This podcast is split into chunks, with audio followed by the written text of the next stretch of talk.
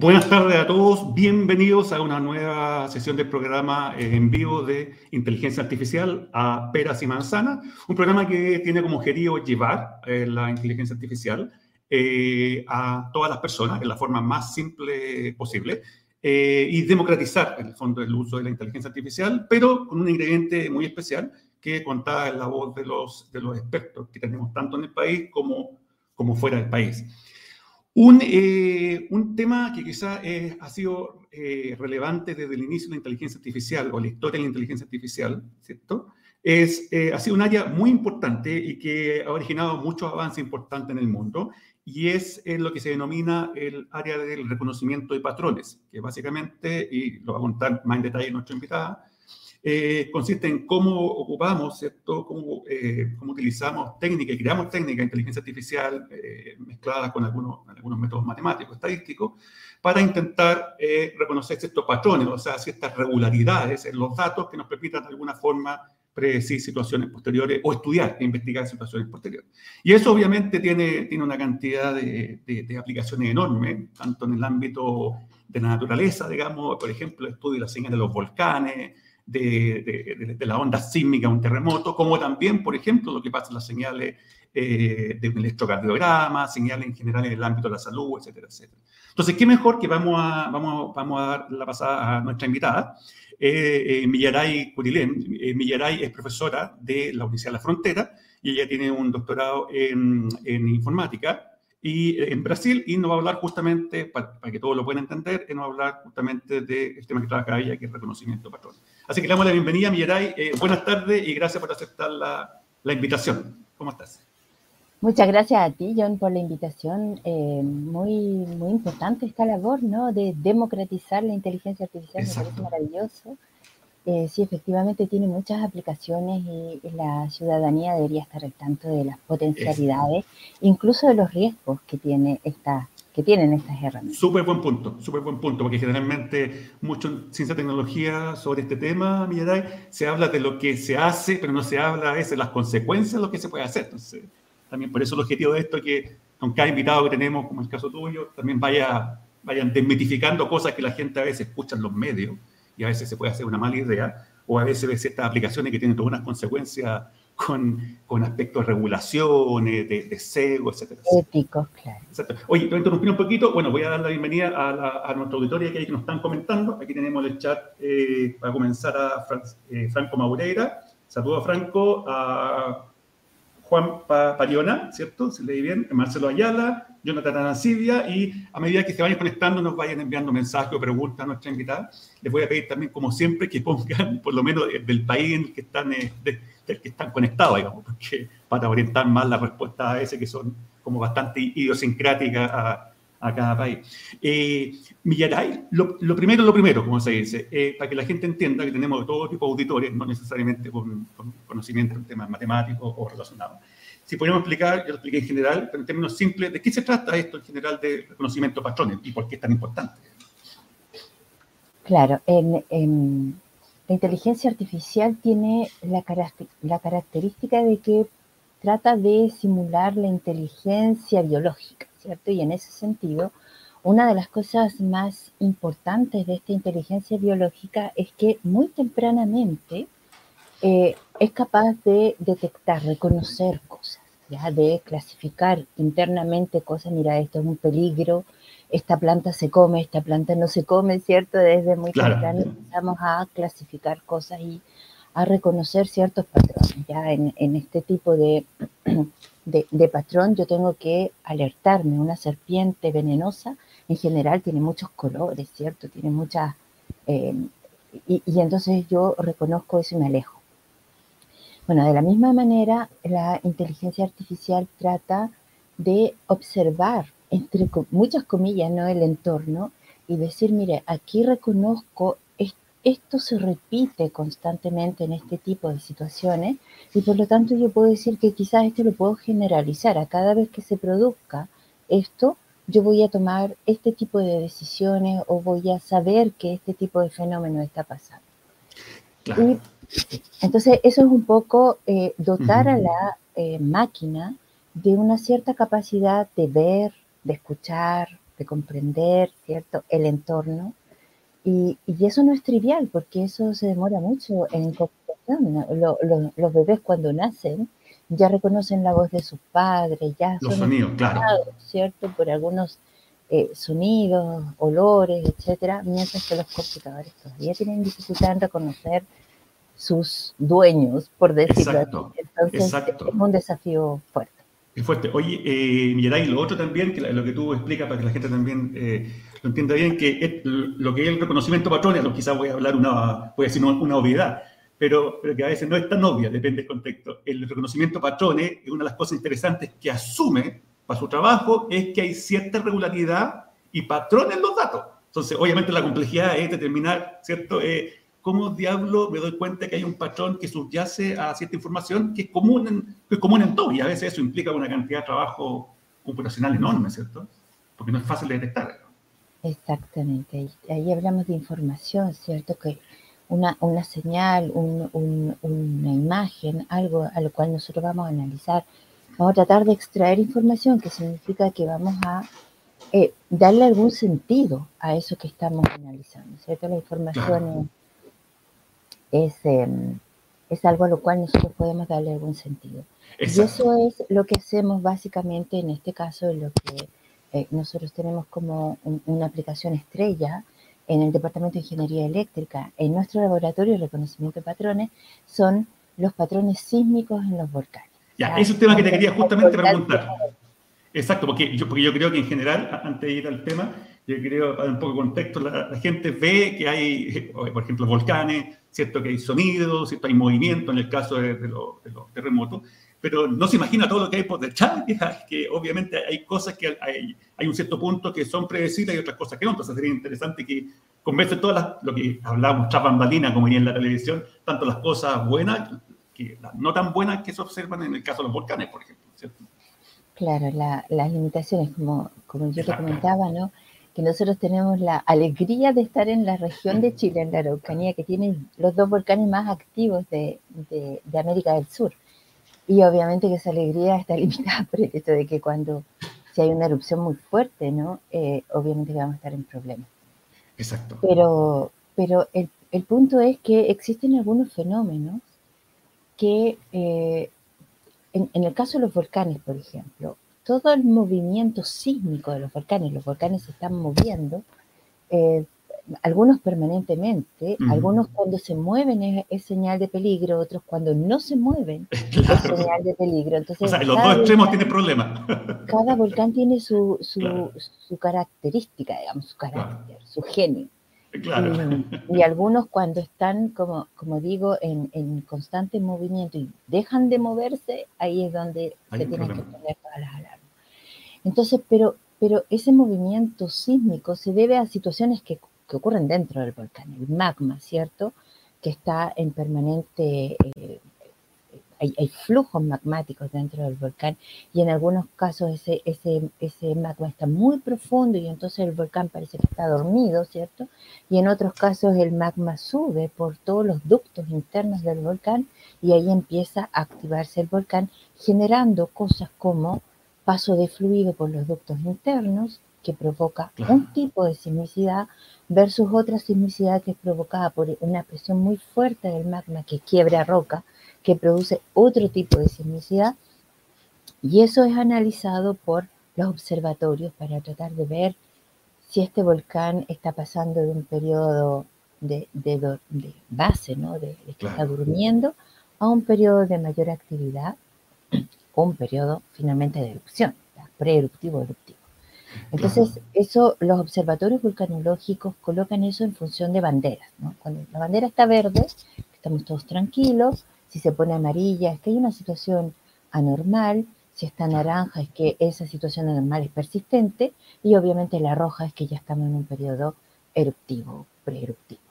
Ya, sí, ya ahí hay un peligro. Perdón, Villera, eh, eh, que te interrumpe. Y lo último que dijiste, cuando ya llegamos a lo, a lo amarillo o rojo, digamos, ahí se supone que más allá de la investigación, más allá del tema técnico, hay una, una conexión después con algún organismo de emergencia, una oficina de emergencia, por ejemplo, ¿no?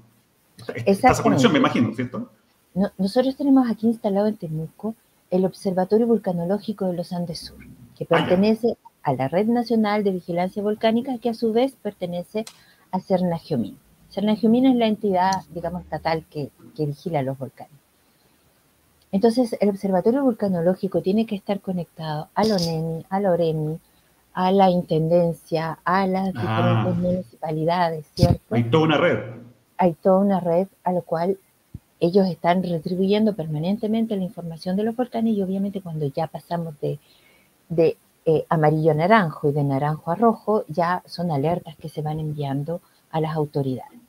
Y ahí muchas veces hay una reunión entre expertos y políticos, porque hay decisiones políticas también que tomar ahí.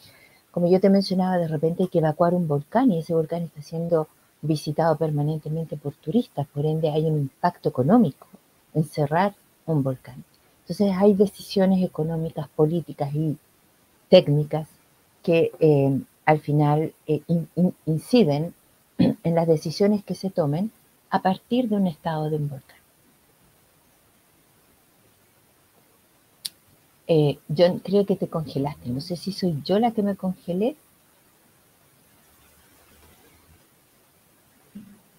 Parece que nos fuimos. Nos habíamos ido, parece. Sí, Nos fuimos un sí. ratito. Sí, nos fuimos y volvimos. La pausa comercial. Oye, estamos hablando de, de- de- de la interconectividad que tienen con, los, eh, con algunos organismos públicos y generalmente, a diferencia de otras cosas, voy a hacer la pregunta, el millón, digamos, es, es complicada, lo escuchan, ¿cierto? O sea, si ustedes dicen, oye, mira, aquí hay, aquí hay una cuestión grave que está pasando con los volcanes según nuestro, nuestro análisis, ah, ok, po- pongan la señal de emergencia real. Claro, ahí John, yo quisiera hacer una, una salvedad. Nosotros no somos, nosotros como equipo, digamos, que estamos analizando y tratando de automatizar ese análisis, no somos los que tomamos decisiones ni nada. Perfecto. Nosotros perfecto. somos apenas un ente que está tratando de apoyar algunas etapas de lo que es un monitoreo que O sea, un ente técnico, netamente técnico, Mm, claro. Claro, y muchas otras variables, ¿no? Porque nosotros solamente analizamos la sismicidad, pero en el observatorio también se analiza la composición de los gases, la deformación del volcán, las imágenes Claro. del cráter, ¿no? Y muchas otras variables. Nosotros apenas estamos en la parte de sismicidad tratando de aportar con estas, estas técnicas de inteligencia artificial de reconocer algunos patrones y de decir, mira, aquí se están produciendo muchos quiebres de roca. Eso significa que el magma está haciendo mucha presión y por ende Sí, quizás estamos en una situación de riesgo, claro. Exacto, exacto. Te pregunto, ¿sabes por qué? No sé si te acuerdas, eh, Millanay, pero en el, antes del terremoto del 2010 en Chile,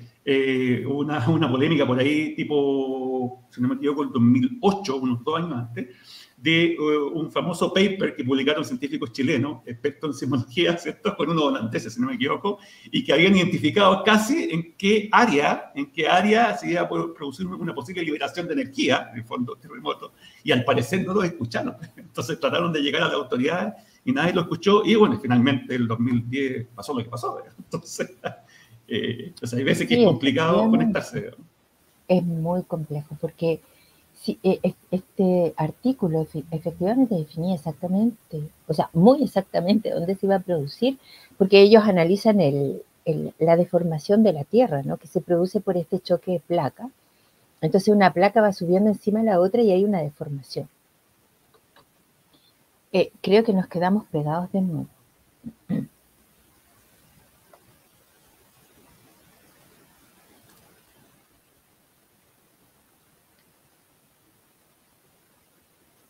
Eh, no sé si me están escuchando los demás. De todas maneras, aquí yo tengo al profesor John eh, que, que, se, que- Ahí, se me quedó ahí. pegado. Ahí, ¿Ahí? sí, ahí, está, ahí volvimos, ahí volvimos. No sé qué está pasando Yo- con la hoy no sé, sí, está, está como quedándose pegada, pero yo no sé si Sí. me escuchan cuando yo sigo hablando. sí, o sí, si sí, sí. escuchan así.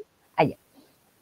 Entonces, lo que yo quería decir es que ese artículo, si bien señaló exactamente o muy, muy cercanamente dónde se iba a producir eh, esta liberación de energía por, este, por estas placas ¿no? que se van deformando una debajo de la otra y que en algún minuto se reacomodan y eso provoca evidentemente un sismo, eh, esa, esa información no tenía fecha. Por ende, eh, no sabíamos exactamente, o no se sabía, cuándo iba a pasar. Entonces, esas son las dificultades que tenemos cuando trabajamos en sismología, que no tenemos información de cuándo se va a producir. Sabemos que está habiendo un, un- un parámetro que se está disparando. Pero eso va a implicar un terremoto, va a implicar una erupción volcánica, eso no lo sabemos. Entonces ahí viene la complejidad y la necesidad que tienen las autoridades de tomar decisiones muy informadas, ¿no? Porque si no, si no sabemos exactamente cuándo se va a producir el fenómeno, entonces es muy complejo para las autoridades tomar decisiones a, priori. Pero yo creo que la experiencia muestra que sí hay que estar muy atentos. Ahí está volviendo John, que parece que se me había escapado. No sé si hay alguna consulta aquí de la audiencia, si me escuchan.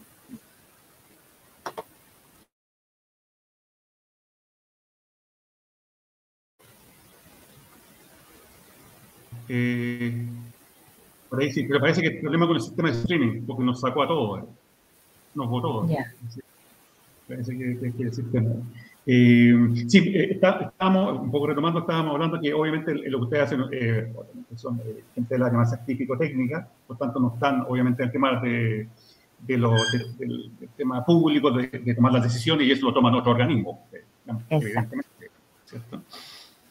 Eh, y, ahí, y, y, y, también de la incertidumbre de todos estos fenómenos, ¿no? La incertidumbre Exacto. de todos estos fenómenos. Entonces, si podemos predecir algunas cosas, ver que algunos parámetros se están disparando, pero eh, no sabemos realmente si eso va a implicar obligatoriamente, en nuestro caso, una erupción o no. Claro, claro. O, oye, y, y Millaray, con respecto a eso, eh, después te quería llevar a otro tema, pero, pero, pero para terminar esa parte, ¿con, ¿con qué nivel de antelación generalmente, ya sea en el caso de los volcanes o las ondas sísmicas, con qué nivel de antelación uno se puede adelantar más o menos a lo que, a lo que puede pasar con respecto al trabajo que ustedes han hecho, por ejemplo? Estamos hablando de eh, minutos, horas, días. Sí, hay, hay artículos uh -huh. que tratan de predecir erupciones. Eh, ahora, eh, Pablo Alarcón pregunta si existen mecanismos para poder trabajar con otras, otras variables que no sean sismicidad y obviamente que sí, eso, eso está abierto. Chile es un laboratorio natural para el estudio de los volcanes porque tenemos más de 2.000 volcanes en Chile, lo cual es un récord. Ya nuestro observatorio vulcanológico monitorea aproximadamente 43 volcanes, 43 o 45 volcanes en este minuto, lo cual lo hace uno de los observatorios, si no el más grande, uno de los más grandes del mundo. Eh, nosotros en Italia, por ejemplo, tenemos un tremendo observatorio que monitorea únicamente el Vesubio, otro que monitorea el, el Etna. Y así tenemos volcanes especializados, perdón, observatorios vulcanológicos especializados en volcanes, con dos o tres volcanes eh, máximo, ya en, algunos casos un solo volcán. Y aquí en Chile estamos monitoreando 43 volcanes, entonces realmente es un, observatorio extremadamente grande. Y esto está recién partiendo, nosotros, la, la literatura en eh, análisis volcanológico, ¿cierto? O sea, ha tenido un crecimiento exponencial en los últimos 10, 20 años y todo está abierto, todo está por hacer. Entonces es sumamente interesante tener a personas que se dediquen a estos temas. Ya son, son muy interesantes. Además, el tema volcanológico es precioso porque aparte de todo lo que es lindo, la, el tema eh, geológico en sí, ¿no? Esto, la belleza natural que tienen claro.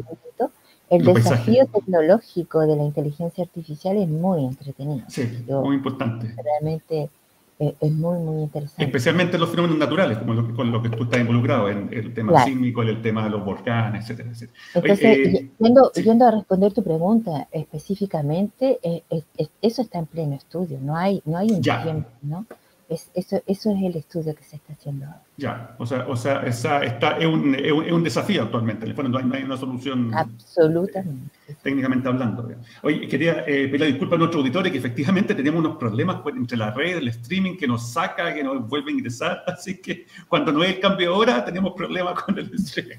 De la así tecnología. Que, la, hablando de IA, pero tenemos problemas tecnológicos más básicos. ¿eh? Así que eh, saludamos a los que se han conectado eh, actualmente, que nos disculpen ahí las interrupciones. Saludamos a Andrea, que está desde de Santiago. Y al otro que te quería llevar, eh, es que, claro, hay todo un mundo que tú, estás trabajando en el tema de reconocimiento de patrones, ha aplicado a modelar situaciones en, en volcanes, eh, en, fenómenos sísmicos, terremotos, ¿cierto? Pero eh, un poco para contarle a la auditoría de acá, porque lo que ustedes tienen como entrada en el fondo, hacer todo esto, todo estos desarrollos, son al final señales, señales, ¿cierto?, que vienen de los volcanes, señales que vienen de la onda sísmica, y llevando a un, tema más terrenal, me estoy poniendo en el lugar de nuestro auditorio, que no todos obviamente tienen todo este conocimiento, y por ejemplo para la gente del área de salud, que está generalmente involucrada con problemas de análisis de señales electrocardiográficas o en general análisis de señales vitales. Ahí yo creo que, que la extrapolación es como, es como directa, ¿cierto? O, cuáles son los problemas ahí que marcan la diferencia, porque, porque parece, se parecen mucho, digamos, porque también son señales, digamos, ¿cierto? Sí, efectivamente. Y pudiéramos considerar que el volcán también tiene un, un, un cierto grado de estar vivo, ¿no? Y entonces yo estoy pensando... Es como un corazón, como un corazón. Exacto, esas, esas señales ahí, esos, esas, actividades que hay internamente. Bueno, no, no, es trivial el pasar de uno al otro. Yo, yo he trabajado con señales, por ejemplo, de electrogastrografía, que es muy interesante analizar toda la electricidad del estómago a través de eh, electrodos que se colocan en el abdomen. Obviamente el conocimiento que está por detrás y, un poco eh, contestando al comentario que hace eh, Heraclio, que eh, nosotros somos la herramienta, ¿cierto? La inteligencia artificial, nosotros sabemos de procesamiento digital de señales, qué filtros, cómo limpiamos una señal, cómo extraemos información de la señal, cómo procesamos esa información, eso tenemos que saber nosotros ahora. Las características de la señal y si eso aporta o no aporta, lo dice el especialista. En este caso, el especialista, el geólogo, el sismólogo, en el, en el caso de los volcanes, el cardiólogo o, gastroenterólogo en el caso de la biología, ¿cierto? Y, y, ahí es donde tenemos que aplicar a veces herramientas diferentes, porque las características de las señales son diferentes, pero en términos generales, como bien dices, John, o sea, realmente aplicar reconocimiento de patrones a un problema o a otro implica un poco las mismas metodologías. Claro, claro. Que son cosas diferentes. Claro. pero uno se tiene que hacer un poco experto también. Yo eh, tengo que aprender un poco de sismología, un poco de... Sí, porque eso también te preguntar. Claro, claro. No, no, soy así una mercenaria, ¿no? Que vengo y si me pagan en medicina voy a hacer. No, tengo que involucrarme un poco. Claro, no, no se puede. Eso. Tengo que involucrarme un poco en el área. Especialmente en medicina. Claro, especialmente en medicina, que es tan complejo, ¿no? Está complejo. Pero en general en todas las áreas. Si voy a aplicar esto a astronomía, obviamente que tengo que saber un poquito de. Sí. Y entonces eso es lo rico también, porque se generan grupos interdisciplinares donde somos de varias especialidades diferentes, pero al final de unos años terminamos hablando cosas muy parecidas. Hablando el mismo lenguaje, en el fondo. Claro eso, es muy enriquecedor, es muy entretenido también. Sí, oye, pero interrumpir un poquitito, Millaray, que como yo me caí y obviamente se cortó la red en algún momento, eh, eh, perdí los mensajes que envié. Entonces, sí, voy a, voy a pedir si alguno había hecho alguna pregunta, un comentario para que lo discutamos y lo, que lo ponga de nuevo, porque por lo menos no sé tú, seguramente Millaray lo estás viendo. Yo los he visto. pero actualmente... Así es, ya. Sí. Por lo menos he respondido, tratado de responder un par ahora. ah, súper, súper. Ojalá, ojalá haya solamente, más. solamente eh, estoy viendo ahora porque se borraron los previos el comentario de Andrea Riquelme. Hola Andrea, así que está desde Santiago. Y el resto, con, con, el sistema que me sacó, se desapareció. Así que los invito a, los que pueden repetir si quieren eh, eh, preguntas, comentarios para que los veamos acá.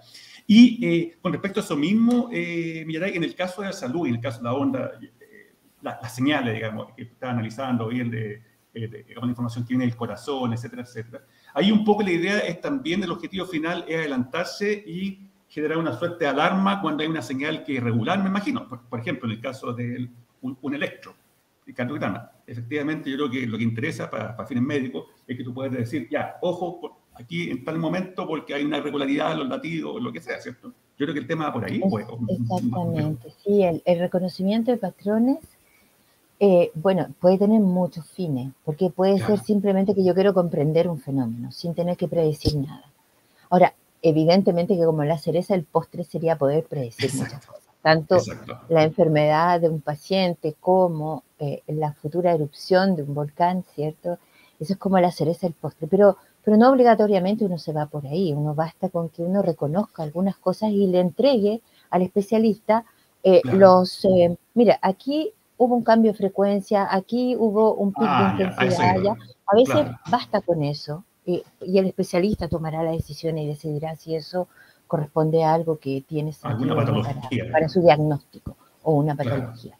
Claro. Pero, pero sí, eh, yo creo que en el fondo, todo lo que tratamos de hacer es un poco para poder eh, aumentar la visión que tiene el sistema y, y por ende el experto sobre, mira, esta señal y este trechito de señal que yo puedo tomar, como decíamos, en el caso de los volcanes, los volcanes tienen millones de años y los estamos Claro. monitoreando hace 100 años, más o menos, Claro, hace muy poco. Eh, entonces, tenemos un minutito de señal versus toda la vida de, los es volcanes. verdad eso, tienes toda la razón. Claro. A través de ese minutito queremos predecir cosas. Sí, eso, eso sería como lo Qué más, interesante. claro, qué interesante. lo más Y- interesante, ¿no? Y en el caso, en el caso Millatay, por ejemplo, en el ámbito de, la- de la- de las señales en, la- eh, en el área de la salud, por ejemplo, eh, se, se acostumbra que de repente ahí, por ejemplo, cuando, cuando tienes, tienes, por ejemplo, situaciones que no has podido detectar en, por ejemplo, en, en un paciente, porque no tiene mucho historial, que tú puedes extrapolar información de las señales de otro, de otro paciente, ¿se da eso a veces? Porque hay problemas que en, en otro contexto que se da, que tú puedes extrapolarlo y pasar de un lado a otro. Quizás los volcanes no, porque son fenómenos naturales totalmente diferentes uno del otro. Pero, pero No, incluso, el- incluso yo creo que en los volcanes también, algunas, Ah, también, algunas cosas comunes, sí, sí, sí. Eh, las señales, por ejemplo, la forma que tienen las señales de quiebre de roca, que se llaman volcanotectónicas, Eh, es más o menos similar en todos los volcanes, con las características Ah, y especificidades que tienen.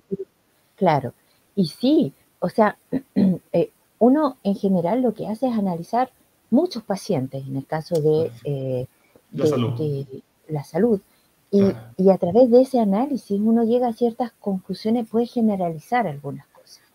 Y entonces ahora llega un nuevo paciente y yo aplico ese conocimiento a ese nuevo paciente que puede estar muy acertado o menos acertado, pero en términos generales tiene una validez para un paciente nuevo que nunca Exacto. ¿ya? Exacto. porque lo hizo con muchos pacientes. Entonces, uno puede analizar, y eso no se ha hecho, por ejemplo, que a mí me parece un, un- un área muy desafiante, ver todos los, em, ¿cómo se llama? Las fichas clínicas de los pacientes en un Ah, ahí tenemos un y cuento, una analizar, historia analizar, analizar, analizar, ¿cierto? Ahí Sí. mucha información y Mucho. después tratar de generalizar algunas cosas. Quizás los pacientes que viven en esta zona de la ciudad son más proclives a este tipo de dolencias, ¿no? Y, la y hepatología, todos esos cruces eh, que son lo que es reconocimiento de patrones, ¿no? Ver Exacto. cómo, esto, cómo se cruzan estas informaciones para generalizar algunas cosas, ¿no? Claro, Y eso claro. es muy interesante porque ahí hay mucha información que no ha Sí. sido No, no suficientemente sido analizada y que ciertamente ahí hay ciertos diamantes de conocimiento que se pueden... En bruto, en bruto. Claro, ahora ahí también hay, hay un, hay un tema no menor, que un poco lo que hablábamos al principio cuando comenzamos la conversación, que tiene que ir con las calculaciones, con otro tipo de cosas no técnicas, por ejemplo, que en el caso de las fichas clínicas, en muchas ocasiones no están interconectadas, no tenéis estándares, no, no- están interoperando y te- tenéis temas de confidencialidad, que algunas clínicas eh, internamente tienen todo estandarizado, pero sales de la clínica y, y la compara con lo del hospital y tienen un caos. Entonces, yo imagino que ahí hay un, hay un cuello de botella antes de ponerte a trabajar con reconocimiento de patrones per se, tiene el cuello de botella, cómo diablos accede a toda esa información, ¿cierto? Yo creo que ahí Mm, Es que, es que tienes tanta razón en lo que estás diciendo que yo considero que eh, para cualquier sistema de reconocimiento de patrones que nosotros queramos hacer, el oro, realmente, ahí donde, donde está la riqueza de todo, están los datos. Exacto. ¿ya? exacto. Después uno le puede aplicar muchas cosas, muchas herramientas, Claro. y, y eso es como más sistemático. Eh, pero realmente la riqueza de lo que vamos a lograr hacer depende de la calidez, de, perdón, de la calidad De la calidad de los datos, de los exacto. Exacto. de exacto. la cantidad y la calidad de los datos que tenemos. Entonces, eso es, es lo más importante, es lo, uno- lo número uno y lo que cuesta más. Nosotros, Claro. cuando partimos, el- el primer proyecto que hicimos, nosotros dijimos, ah, tenemos que hacer una base de datos, le vamos a dedicar dos o tres meses. Resulta que nos pasamos el proyecto entero una Recolectando los datos. y todavía seguimos en los proyectos posteriores haciendo bases de datos. O sea, Claro, es, es claro. realmente O sea, la el base de ese botella más proyecto. importante. Claro. Exacto. Claro, justamente me sacaste las palabras de la boca, podría preguntar eso, si, si en el caso vulcanológico u otros te faltan datos, no es tan trivial, tienes que ir a recolectarlo in situ con todos los aparatos que capturan las señales Entonces no es llegar y tomarte una base de datos que está en internet, o sea, el, proyecto casi se convierte en la recolección de los datos. Generar una base de datos creíble, ¿no? Exacto, Confiable. Porque ustedes tienen que pensar que tenemos un observatorio vulcanológico, como decía, que monitorea 43 volcanes, lo cual lo hace uno de los más grandes del planeta, si no el más grande. Eh, pero cada volcán de estos 43 tiene muchas estaciones alrededor de 10, 12 estaciones sísmicas, solo hablando de la sismicidad. No voy a hablar de la química y de otras cosas. No, no, Solo hablando de la sismicidad. Entonces son 43 multiplicado por 12 y cada uno de esos 12 tiene tres componentes. Entonces imagínense la cantidad de información. Entonces uno parte diciendo, no, aquí hay datos como me dé la gana, ¿no? Pero resulta que después yo tengo que ir a verificar ese dato, a recortar uno a uno, ¿ya? Y entonces construir una base de datos realmente se vuelve en, un objetivo en sí. Claro, qué interesante, A pesar de la cantidad. Exacto, exacto. No solamente tema de cantidad, sino también calidad, la, confiabilidad de los datos. vamos a pasar, te voy a interrumpir un poquito, a saludar aquí, se han conectado eh, Hugo Césped, desde La Serena hasta Hugo, Héctor Díaz y Juan Pariola. Y Héctor, te voy a pasar acá, son preguntas bastante relacionadas voy a pasar aquí la pantalla principal. Dice, para estudiar volcanes se usa únicamente IA o también técnica de Machine Learning. Y la voy a unir al tiro con la otra, porque en el fondo están bastante conectadas con la de, la de Juan eh, porque dice herramientas que nos ayudan a realizar modelos predictivos, algo así como regresiones lineales o técnicas de Machine Learning. Y quiero que este, este punto con el, con el siguiente contexto, porque a veces pasa que muchos de estos problemas, especialmente el reconocimiento de patrones, a veces necesita técnica matemática, modelos matemáticos, pero a veces son modelos más tradicionales, por ejemplo, modelos estadísticos, ¿cierto? Modelos de regresión, y otras veces, obviamente, dependiendo de la naturaleza del problema, requiere cosas un poco más sofisticadas. Entonces, ¿qué es lo que está pasando ahí entre el mundo de la estadística, el mundo de machine learning, o actualmente, para el caso de los volcanes, se están integrando? ¿Cuál, es tu experiencia? Mm. Sí, sí, se integran.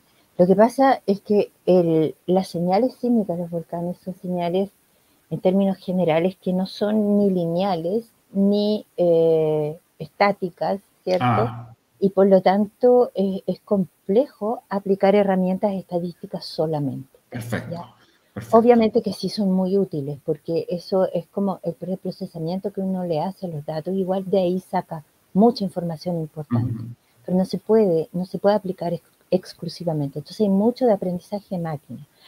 De hecho, nosotros los clasificadores con los cuales iniciamos son clasificadores eh, basados en máquinas de vectores de soporte, por ejemplo, que no son una técnica de inteligencia artificial, porque no está inspirado en la naturaleza, sino que son herramientas matemáticas, ¿cierto? Son, son, clasificadores matemáticos, claro. Exactamente. Entonces, eh, pero sí forman parte de Machine Learning, o sea, de de máquina.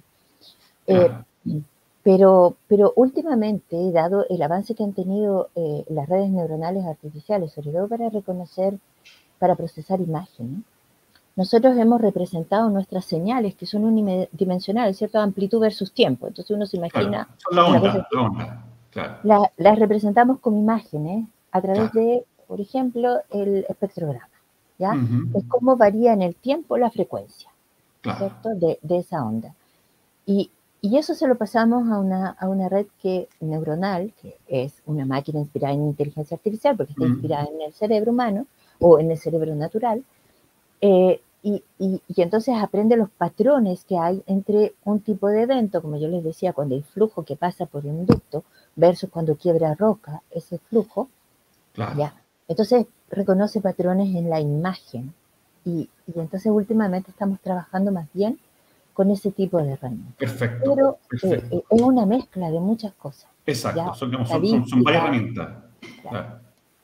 Eh, Millaray, y ahí sí, y, la, y entre lo que ustedes hacen en términos de, por ejemplo, los volcanes y el mundo de, lo, de la señales sísmicas para los terremotos, temblores, ¿ahí hay, técnicamente hay alguna diferencia o, o hay técnicas, los modelos que ustedes emplean que se pueden extrapolar con alguna facilidad? O, hay cosas que hay que preocuparse que son diametralmente diferentes, porque también uno tiene señales. Entonces, ¿cómo se trata eso en general? ¿Cómo, han hecho ustedes? ¿Son, parecidos? Sí, claro, porque tenemos la sismicidad volcánica, ¿cierto? Que se diferencia de la sismicidad tectónica por el origen. Pero, pero por ejemplo, los volcanos tectónicos son muy parecidos a los sismotectónicos. ¿Ya? los sismos tectónicos se deben al movimiento de placas del continente eh, americano que está subiendo sobre la placa oceánica, ¿cierto? Y eso genera toda esta sismicidad tectónica, porque es de la tectónica de placas, versus la sismicidad volcánica que se debe al magma y a su flujo al interior, digamos, del, de la estructura volcánica. Entonces, son diferentes sismicidades, pero se parecen en muchos aspectos y se pueden aplicar herramientas muy similares a ambas. Lo que pasa es que muchas veces tenemos objetivos diferentes y por ende, por ejemplo, en, en la sismicidad tectónica, lo que estamos haciendo ahora junto justamente al profesor Néstor Becerra de la Universidad de Chile, es tratar de, a través del análisis de la señal, eh, localizar de dónde, eh, de qué lugar específico provino. ¿ya? Ah, Eso es algo, claro, la fuente sísmica. Y en, en, el caso de la sismicidad eh, volcánica, esa fuente sísmica es mucho más próxima porque está dentro de la estructura en volcán. En el caso de la tectónica puede estar a kilómetros, a cientos de kilómetros. Puede ser de otro país. De otro país, exacto. Claro, podemos aquí censar la sismicidad de Japón, por ejemplo. entonces, a veces hay objetivos diferentes en ese análisis, lo que hace que las herramientas sean diferentes. Pero en la práctica eh, se parecen muchísimo. O sea, se aplican más o menos las mismas, las mismas herramientas. Exacto. Mira, y lo otro también, en, nuestro auditorio tenemos mucha gente que viene en la industria eh, bancaria, financiera, y ahí tenemos temas de, este como el sueño del PIB, ¿eh? temas de, de señales por naturaleza, que es todo el movimiento accionario, cosas por el estilo, en la bolsa, y ahí, ahí, entonces yo me imagino que también todas estas cosas ustedes están trabajando para los volcanes, debería ser, conceptualmente por lo menos, relativamente fácil pasarlo al mundo de eh, de, la, de, la, de, la, de, las acciones, ¿cierto? Si es que alguien ya nos ha hecho millonario antes, no sé. Pero yo me imagino que el paso es como natural, ¿cierto?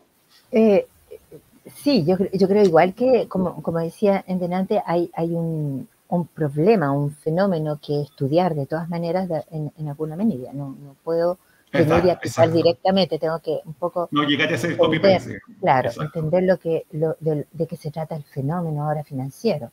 Ya, eh, y, asociarme muy bien con un especialista, obviamente, para que podamos interactuar correctamente. Pero sí, yo creo que, porque finalmente todo esto es procesamiento de señales. Exacto. Considerando las imágenes también como un tipo de señal. Entonces, hay herramientas estándar para eso y que se van a ir especializando en la medida, perdón, en que yo voy agudizando el, objetivo, ¿cierto? Entonces, si, si, ya mi objetivo es predecir cuál va a ser el valor de una acción mañana, pasado mañana, la próxima semana, voy a, más bien entender a este tipo de metodología y a este tipo de herramientas. Versus si yo quiero clasificar los diferentes riesgos, por ejemplo, de, de algunas acciones, no sé, digo, yo dentro de mi tremenda ignorancia, pero son herramientas que se van especializando en función de los objetivos pero la, la, metódica, digamos, la el sistematización, el enfoque, la approach, claro, es, similar. Es, similar.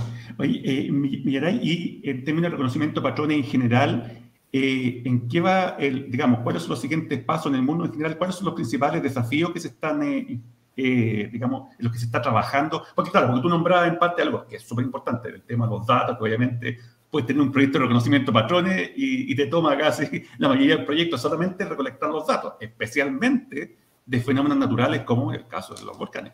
Pero en general, reconocimiento de patrones, ¿cuáles son los siguientes pasos? ¿Para dónde va el tema? ¿Qué, qué es lo que uno debería esperar en el, en el, futuro, no sé, cercano o, en el mediano, en el mediano plazo? ¿Qué, ¿Qué, es lo que se ve ahí? Claro, yo, yo he quedado súper impresionada con los avances que tiene el reconocimiento, por ejemplo, de objetos. Claro las redes neuronales son capaces de seguir una persona en, una visión, ¿no?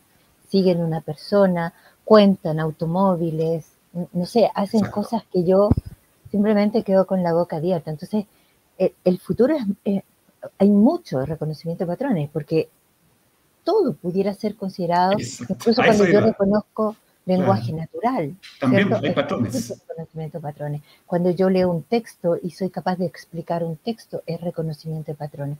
Entonces hay muchas, pero muchas aplicaciones y están avanzando de una manera impresionante. Y, y una cosa que yo encuentro, pero muy fabulosa, dentro de este mundo de la inteligencia eh, artificial, computacional o machine learning, porque un poco que todo esto es bajo un mismo paraguas, es la generosidad de la gente que trabaja en estas áreas para eh, hacer asequible ya eh, las herramientas, etc.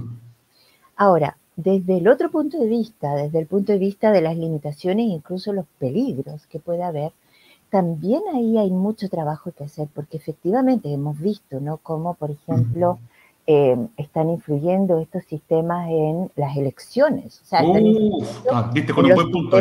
Exacto. Democráticos de nuestro país reconociendo patrones ¿cierto? De, eh, bueno, Millaray Curilem eh, tiene esta tendencia, por lo tanto, yo le gusta este tipo de información. Este perfil, esto es lo que ha hecho en el tiempo, claro. Exacto. Entonces, yo para condicionarla, para movilizarla en algo, le voy a dar este, esta información puesta de esta forma.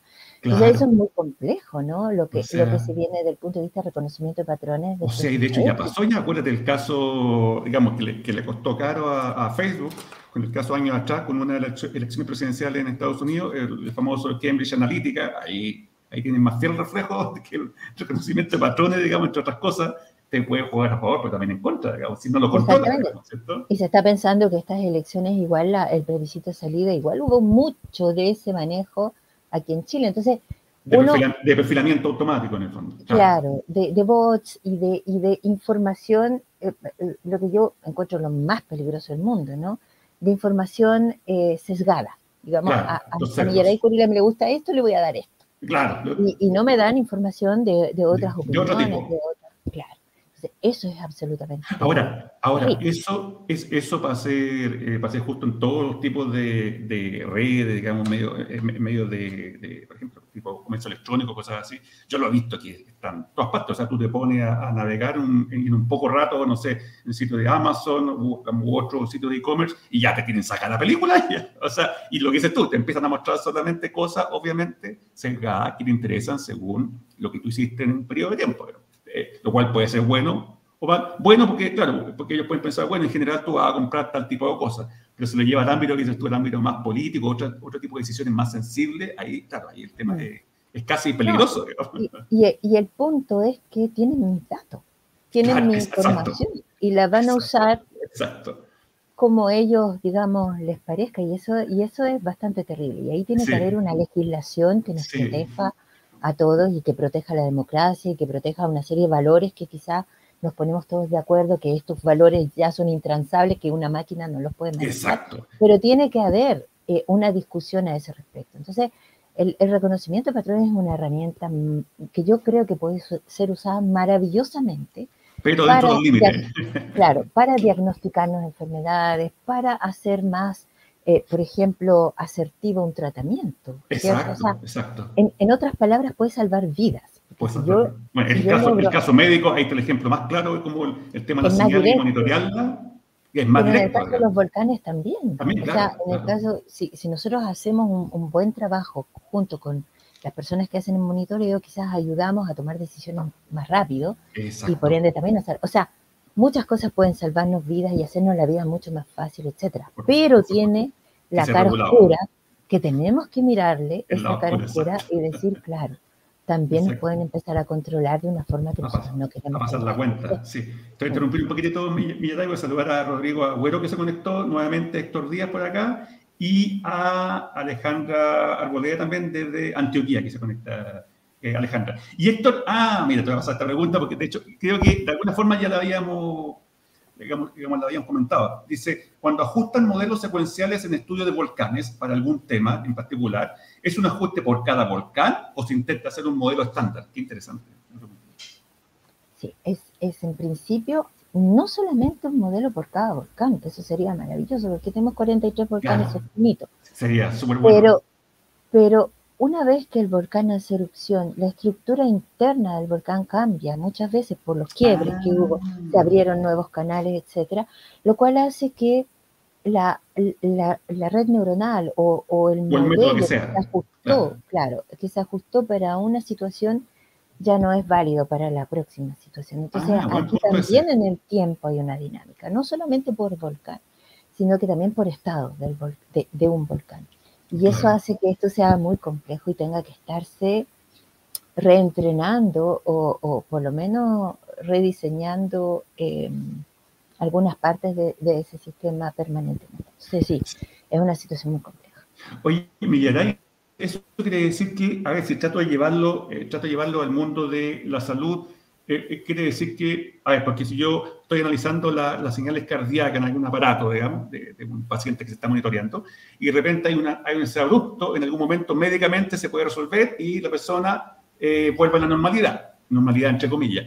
Pero lo que me trata de decir entonces, cuando hay estos cambios, en el caso de los volcanes, esa normalidad ya no vuelve a ser. O sea, si hubo un cambio, ¿cierto? Como a nivel de roca, claro, hasta ahí las señales eran de un tipo, pero después te cambiaron, ¿cierto? Puede, puede cambiar el nivel básico, sí. Claro, qué, interesante. Entonces, como tú dices, la, normalidad, entre, o el concepto de normalidad en el caso de las señales volcánicas va cambiando cada, cada cierto tiempo y eso te obliga, hay que, hay que recolectar nuevos datos cada vez, ¿cierto? Exacto. Porque ahí está, yo me que nuevo, básicamente. Claro, todo nuevo. Exacto. Y eh, acá también, eh, claro, e, este máquina era un comentario que hacía eh, Héctor también, decía Uber, que la empresa Uber, por ejemplo, creó una arquitectura para predecir eventos anómalos estándar eh, por un tema de optimización y no ajusta muchos modelos para cada ciudad donde opera. Claro, ahí eso no sé si a veces puede ser bueno o malo, lo, va ajustando, lo va ajustando en general. Ahora, lo interesante ahí desde el punto de vista de reconocimiento de patrones, quizás se puede dar que, como tú bien decías, que hay, en el caso de Uber, que son los vehículos, hay, hay, dinámicas que en una ciudad que son totalmente diferentes a la otra. Entonces, lo que está haciendo Uber igual es, me imagino yo, es arreglado, digamos, está generalizando una situación que no necesariamente es el caso, digamos. claro, que puede, generarle, puede, generarle, errores en algún momento, pero efectivamente eh, es para optimizar. Eh, o sea, cuando, cuando los niveles de computación y de memoria sigan aumentando, claro.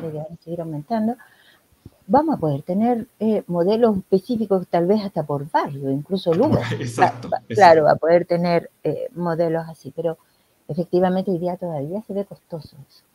Sí, fíjate, aquí tenemos otro comentario. Damos la bienvenida a Ignacio, eh, Ignacio Salamanca, que lo voy a poner en pantalla aquí. Ahí está. Dice, es un, más que nada un comentario, dice, es innegable que la revolución de la IA está afectando a muchas áreas de la sociedad, como todo lo que se ha comentado, sobre todo en el ámbito de la naturaleza. Sin embargo, la IA puede predecir comportamiento en la sociedad. Dice, lo comento porque en las últimas elecciones aparecieron distintos modelos, que un poco lo que hablábamos, que predecían los resultados y ninguno, ninguno pudo anticipar los resultados que se obtuvieron. Ese es un tema para una larga discusión. Efectivamente. es, un poco lo que, claro, lo que, lo que mencionabas respecto de que teníamos modelos para, para eh, el comportamiento de clientes, por ejemplo, y, post pandemia todos esos modelos no, porque cuando hay crisis y cambios muy fuertes, obviamente que estos modelos que aprendieron a partir de los ejemplos, porque estamos hablando de aprendizaje de máquinas, o sea, estamos aprendiendo no obligatoriamente la esencia de la situación, sino que los casos que han habido. Los casos que han habido, claro, claro. Cuando cambia la esencia, obviamente los casos van a cambiar y nuestros modelos van a quedar obsoletos. Y, yo creo que eso es lo que pasó en este... Sí. Ni siquiera los modelos mentales nuestros. O sea, yo en, exacto y además Quedé congelada el día domingo 4 de septiembre. no. Pero ninguno funcionó, ninguno funcionó. Pero lo que pasa es que hay que agregar, hay que agregar otro factor también que, que, es muy importante acá, especialmente el proceso eleccionario en general, eh, cuando hay gente involucrada, a diferencia de otros procesos naturales, digamos, que es una ciencia social. Entonces, claro, está, tú no puedes guiarte por un numerito, digamos, porque obviamente está el comportamiento de la gente, digamos, y el comportamiento puede ser extremadamente influenciable. De hecho, tú dijiste, ¿cierto? Cuando hablamos de los otros casos, y cuando discutíamos lo de Cambridge Analytica, eso demostró que claramente, sesgado o no, la gente es influenciable. Por tanto, si uno no, no toma en cuenta todo, eh, toda la dinámica social, una inteligencia social de la gente, yo creo que ningún modelo ahí le puede, le puede achuntar. Oye, aquí tenemos eh, a Rafael Silva, hola Rafael, y a Rodrigo Agüero. Rafael hace un comentario, dice, eh, el 80% de los paros cardíacos vienen precedidos Claro, ah, de, eh, de, cambio fisiológico, obstrucciones, saturación, etc. Interesante comentario, porque yo me imagino que algo parecido tiene que estar pasando en el caso de los volcanes, ¿cierto? Que cuando hay, alguna activación es que antes había alguna cosa extra, digamos, por ahí medida, ¿cierto? No siempre. O sea, por lo ah, menos, perdón, yo ese no siempre lo pongo entre comillas, porque no siempre lo hemos detectado. Que, quizá eso es, más correcto, ¿no? Porque Puede ser que haya habido alguna cosa, pero no la hemos detectado. Desde el punto de vista sismológico, a veces no hay eh, un eh, precursor a una erupción. ¿ya? Y eso pasó mm, en el Calbuco 2015. ¿Ya? Ah, y vino de repente, sí, nada. Sí, en, eh, ¿cómo se llama? En Puerto Vara. En Puerto Vara. claro, claro. y y, claro, y, ahí hay mucho de, la aleatoriedad que tiene todos todo estos fenómenos. Y en realidad de lo poco que conocemos históricamente de, los comportamientos. Pero no siempre. Pero sí muchas veces, ¿ah? porque justamente hay ciertas alertas, ¿no? Cuando empiezan a aumentar, por ejemplo, los quiebres de roca, si hay más de, no sé, pues 100 por día, ya ahí se ah. tiene que activar una alerta. ¿ya? Porque generalmente eso es precursor de algún estado más, más bien eruptivo. O sea, sí, existe, pero no es una regla que se cumpla siempre. Claro, claro. Qué, qué interesante porque yo me imagino eh, que, y hay alguien que puede confirmar a lo mejor de los que están escuchando el ámbito de la salud, que, y bueno, de hecho lo decían por ahí, que el, eh, Rafael decía, claro, que efectivamente en el caso de la salud e información, por ejemplo, cardíaca, eh, la cosa no vino abruptamente, o sea, estaba de alguna manera precedido por, por algo más. Mm. Entonces, y ahí, ahí donde esto, estos sistemas, por ejemplo, estos relojes inteligentes que ahora están monitoreando, pueden monitorear 24/7, ¿no? Exacto. Entonces ahí eh, eh, es muy interesante eso que puede, puede pasar. Claro, entonces, fíjate interesante porque una conclusión de eso, eh, lo que tú estás diciendo, Miguel, súper súper buena, es que en el fondo, claro, por mucho están los enfoques que son bastante similares que se aplican a análisis de onda volcanológica, en lo de la onda en el ámbito de la salud, pero no es tan fácil extrapolar, por ejemplo, por los fenómenos que tú dices. Claro, porque en el fondo, en el caso de los volcanes, te podría venir algo de, súbitamente, lo cual no ocurre en el caso del, digamos, del cuerpo humano. Entonces, entonces, interesante, porque claramente, y confirma lo que tú decías, cuando uno se va a meter en el tema, involucrar en otro tema, definitivamente tiene que entender más la lógica. No, va a ser el experto del otro tema, pero tiene que hacerse asesorar por gente que entiende el otro tema, porque claramente tiene, tiene, dinámicas que son, son diferentes. ¿eh? Es súper interesante eso. Sí, y aquí también, eh, no sé quién es, eh, eh, un, nombre, llamado Rex, no, sé cuánto, o sea que después puede decir el nombre, dice, dice, bueno, esto tiene que dar algo más indirecto, digamos, dice que en un futuro cercano podría la inteligencia artificial ser quien gobierna un país en base a simulaciones políticas. Así, bueno, todo esto, creo que, creo que alguien por ahí hace algunos años atrás decía que quería tener senadores o, o, políticos virtuales, digamos. a lo mejor sería la solución y nos ahorramos lucas, digamos. Pues. Puede ser. Pero, pero, pero claro, si estudiamos las conductas, digamos, eh, eh, eh, toda la interacción social, a lo mejor podemos predecir situaciones interesantes a nivel de, la, digamos, de cómo la gente se está comunicando. interesante, pero ahí, ahí sí que alguien me puede decir quién es, porque todavía no identifico porque se puso un seudónimo. ¿no? Eh, interesante, eh, porque yo creo que hay eh, un montón de gente, yo creo que escucha de los volcanes, escucha de los, especialmente en nuestro país, para bien o para mal, que estamos plagados de temblores a cada rato, y no se imagina todas estas cosas que estás contando, digamos, que hay señales, que se analiza, lo que ve la gente normal es que hay un movimiento, algo, de repente le, eh, le dan un reporte en la televisión y como que ahí como que se acabara todo, digamos, y no se imagina que por detrás está toda esta ciencia y tecnología, digamos que está, y no, y no solamente hablando de los, de los centros de monitoreo sismológico, que básicamente registra solamente, sino también los modelos como los que hacen ustedes, que un poco también se pretende tratar, eh, tratar de monitorear o incluso adelantarse del tiempo para, para poder ayudar a la gente también. Yo, creo que ese, yo creo que es un punto importante el de usted, eh, eh, Millaray, que hay un tema de ayuda social que la gente a veces no lo ve tan directamente, porque en el fondo lo que ustedes hacen, si pueden monitorear, una sola señal podría ayudar a salvar vidas. Y no estoy hablando del ámbito de la salud, estoy hablando de un volcán que de repente, eh, como ya ha pasado, ya, ¿cierto? Se pone activo y está al lado un pueblito y queda la tremenda embarrada. Yo creo que hay, hay, hay que hacer, ¿cierto? En el tema de... O, o, por ejemplo, en el, en el Villarrica, que es tan común las expediciones al cráter, ¿no? Si, si nosotros pensamos que el Villarrica va a estar, va a tener una actividad eh, peligrosa, decir que no, ya está prohibido subir al cráter, al cráter perdón, y, obviamente que ahí pudiéramos salvar alguna vida.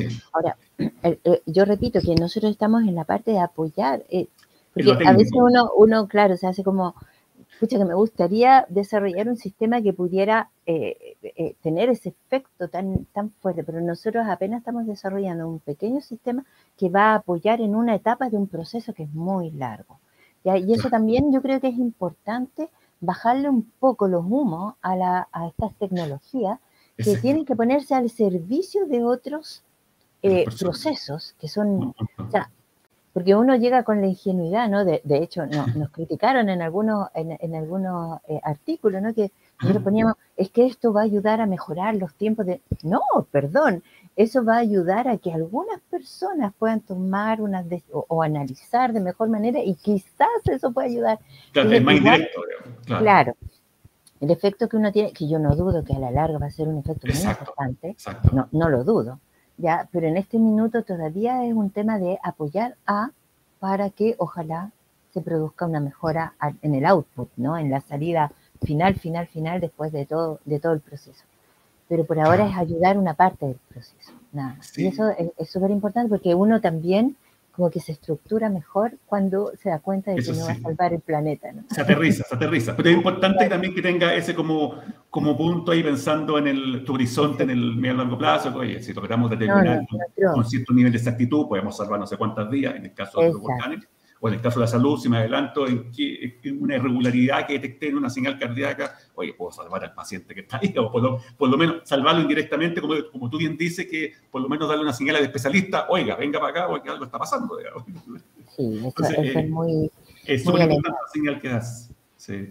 Oye, aquí, bueno, ya, pues ya estamos en la hora, ya vamos a dar la, la, eh, la, última, la última parte de preguntas. Tengo a Dora, Dora y a Sergio Covarrubia. Y Dora dice, algo que ya en parte ya hemos conversado, dice, ¿se utiliza algún modelo probabilístico que simule este riesgo volcánico? ¿O está combinado con algunos modelos probabilísticos en general? Eh, creo que no. En este minuto, por, lo menos yo desconozco. Pero eh, lo, que nosotros hacemos no está asociado a riesgo volcánico, está ah, asociado a, eh, o sea, indirectamente está asociado a riesgo volcánico, pero nosotros lo que estamos haciendo es determinando eh, qué, eventos sísmicos se están produciendo en el volcán, para darles esa información.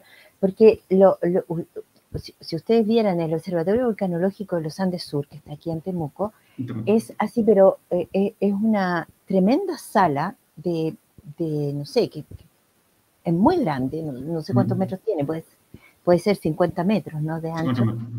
y tienen pantallas de todos los volcanes, ahí ah. mirando la, la sismicidad de cada uno de los volcanes. Y hay gente mirando cada uno. Y gente mirando 24/7 todas ah, esas señales, ¿ya?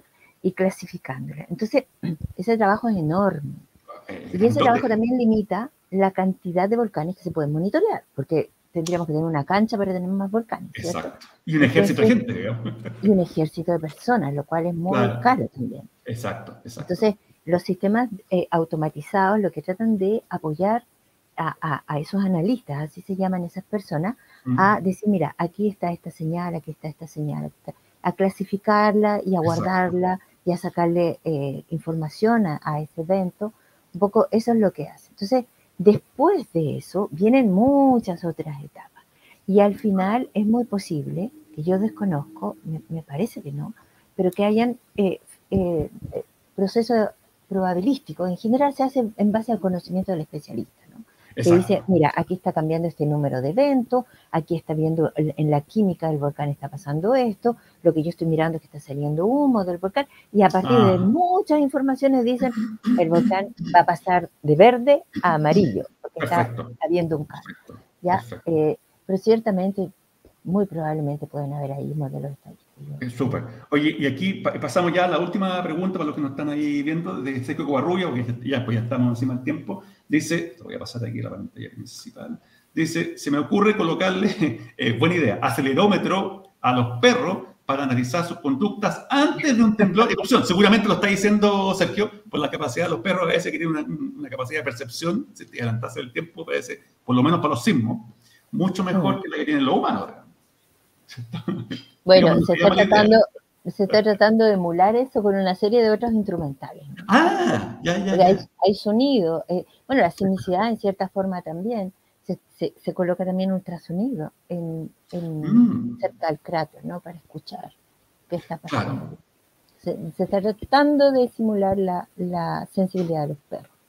Ah, mira, qué interesante, y, también para, eh, terminar, eh, lo último ahí, eh, yo imaginaba también que tiene a ver, especialmente cuando tú hablas de los problemas que hay, que de repente tienes anormalidades y que hay, y hay un movimiento y te rompe todo el esquema que había hasta ese momento y nuevamente a capturar datos nuevos. Y, y no se está trabajando, en, digamos, no sé si en Chile o en otras partes del mundo también, en que use diferentes fuentes de datos de entrada. Tú decías, por ejemplo, claro, el sonido, digamos, la señal de movimiento, que a lo mejor hasta fotografía, digamos, porque a lo mejor no, no tiene la información de la señal de movimiento, pero una fotografía que te detectó que hay un foco de humo, cosas así, no sé, Sí, sí, la idea, la idea final es integrar todo eso.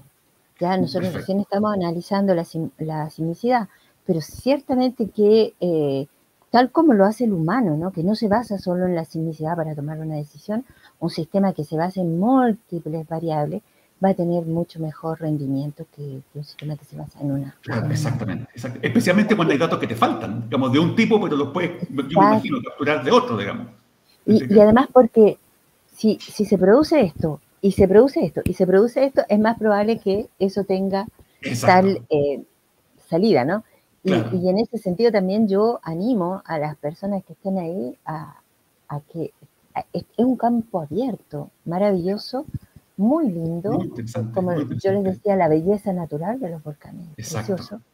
Em, y entonces los animo a, Y tiene un laboratorio natural a tu disposición en Chile, digamos, que es lo más increíble. Deberíamos ser los número uno diciendo, eh, prediciendo erupciones. Exactamente. Y no solamente erupciones, sino también para el tema sísmico, digamos, deberíamos ser los puntos de referencia, que estamos plagados de sismos y de volcanes por todos lados. Súper interesante. Eh, y también he llamado a la gente que gente interiorice más en estos temas. Bueno, como decía inicialmente, la presentación. Eh, Millaray trabaja en la Universidad de la Frontera, que está en Temuco. Eh, creo que Millaray no tiene una cuenta en eh, LinkedIn, ¿cierto? No, no tiene. ¿No? Aquí en la red social no, ya. Pero el que la quiera eh, contactar, lo puede googlear y puede encontrar su correo ahí en la Universidad de la Frontera.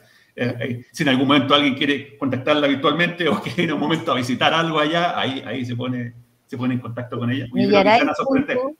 Millaray.curilem.ufrontera.cl Es muy simple.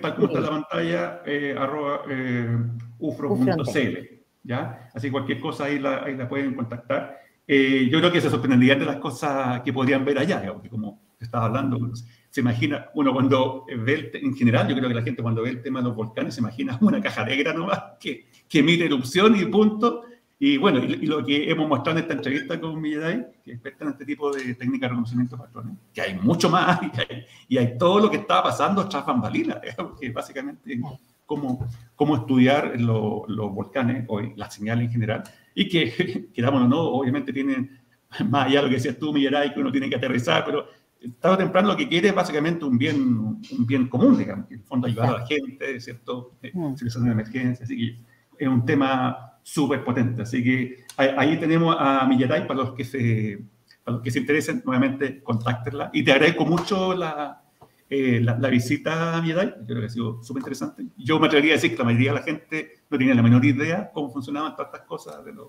de los volcanes y cómo la, cómo la IA y en particular el reconocimiento de patrones tiene, tiene harto, que, harto pito que tocar, como se dice en buen, en buen chileno, ¿cierto? Y le queda para mucho todavía. Así que, Así que te agradezco, bastante.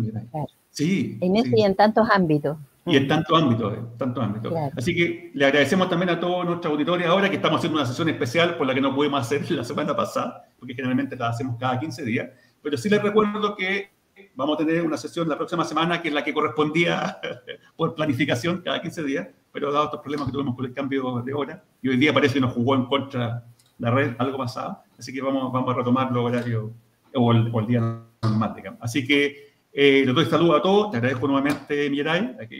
Gracias a ustedes y, bueno, ahí estamos en contacto. Súper, súper, gracias, Mirai. Listo, gracias, Mirai. Gracias a todos y nos vemos la, la, próxima semana. Chao, Mirai, y chao a todos que estén muy bien.